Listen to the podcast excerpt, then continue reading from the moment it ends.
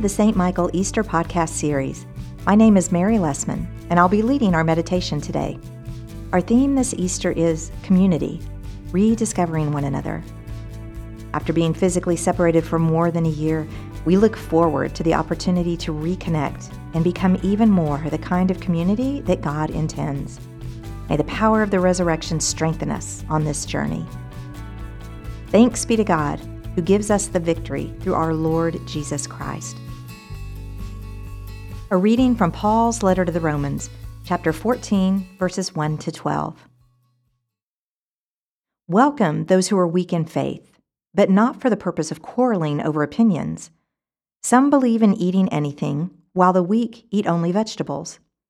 Those who eat must not despise those who abstain, and those who abstain must not pass judgment on those who eat for God has welcomed them. Who are you to pass judgment on servants of another?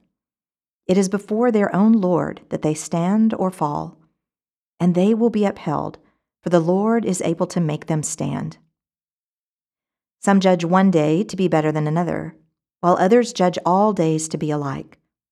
Let all be fully convinced in their own minds. Those who observe the day observe it in honor of the Lord, and those who eat eat in honor of the Lord, since they give thanks to God, while those who abstain, abstain in honor of the Lord and give thanks to God. We do not live to ourselves, and we do not die to ourselves. If we live, we live to the Lord, and if we die, we die to the Lord. So then, whether we live or whether we die, we are the Lord's. For to this end Christ died and lived again, so that he might be Lord of both the dead and the living. Why do you pass judgment on your brother or sister? Or you, why do you despise your brother or sister? For we will all stand before the judgment seat of God. For it is written, As I live, says the Lord, every knee shall bow to me, and every tongue shall give praise to God. So then, each of us will be accountable to God. Here ends the reading. Homosexuality, abortion, evolution, creationism, the authority of Scripture, the inerrancy of Scripture, universalism, women's ordination, our understanding of the Eucharist, our understanding of sacraments, of heaven, of hell. Well, now I've got your attention, haven't I? Then there is the color of the carpet in the church, the type of wine we use for Holy Communion, whether we have bulletins and how detailed they are whether we sing out of hymnals or from a big elevated screen, whether we use guitars or organs, whether we fully immerse folks in baptism or sprinkle them. In the current cultural climate, the questions are Are you for gun rights or gun control? Is climate change addressable through human change or not? Does racial equality need to be addressed systemically? Is globalism to be embraced or resisted? Do we have a moral responsibility to those seeking to enter our borders, or do we have a bigger responsibility to those already within them? Are you pro or anti mask?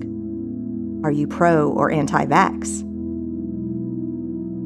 While it might appear that today we line up in opposite camps on a seemingly infinite number of topics, Paul reminds us in his letter to the Romans that this kind of moral high ground tug of war has been going on since at least the beginning of the church. And whatever side you find yourself on, if you feel justified in judging others and severing relationship, Paul is speaking to you. Paul wrote this letter to a church community that he had not planted and whom he had never visited. It is a community of Jewish Christians and Gentile Christians and as is often the case when the church is comprised of folks from varying ethnic, social, and religious backgrounds, there is some friction around how to be church together. Paul, probably to the Roman church's frustration, does not give them a right answer for their disagreements around practice and belief. But he does make several points for both sides to consider. He instructs them to practice humility and hospitality with one another he reminds them that their relationship with one another is not based in ritual or rules or cultural ideas or doctrines, but in their common identity in Christ. And finally, He cautions that when they pass judgment on one another, they assume a role that belongs to God alone. Paul's concern here is the spirit with which we disagree with one another, not the rightness of our position. He's not saying that some of these matters are not important or that we shouldn't debate them, but he is saying that none of these matters trumps the reality that we are brothers and sisters in Christ first and foremost, that the rightness or wrongness of our beliefs or practices is diffused and swallowed up in the grace of our common life in Christ. Further, we do not have to win doctrinal, social, political, or economic battles on behalf of God. God is quite able, apart from our passionate arguments on any given topic, to bring the world to the culmination of His purposes. Our role in that work is not to draw lines that separate us from one another on God's behalf. Our role is to witness to the world how to live with one another, even as we disagree over big, important issues. It is to model a way of being community where we do not separate ourselves from one another based on the need for uniformity of practice and belief, but we accept with humility that we may be wrong, that there might be space for both and versus either or, and that, regardless, God will make all things right and whole in His time. Today, we have many, many examples of folks separating themselves from one another over differing beliefs and practices. The phenomena of cancel culture and unfriending are common. Dehumanizing, hateful, and threatening comments are left on folks' social media accounts and in their inboxes. For those of us who would follow Christ, these responses are unacceptable. Devout people can hold radically different convictions and still be good and faithful people. We are not just to tolerate one another, but to celebrate and learn from our differences. Each of us are like rough, broken shards of glass. We need to regularly rub up against one another over a long, committed period of time so that our edges might be worn smooth.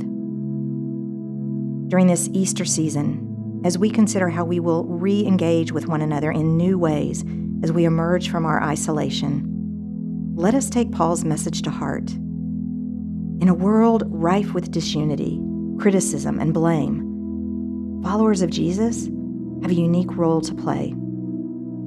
Let us gladly take on the call to witness to a world who desperately needs it the grace and charity of our remaining in respectful, loving relationship with one another, even as we disagree. Amen. Please join me as we continue with the Lord's Prayer.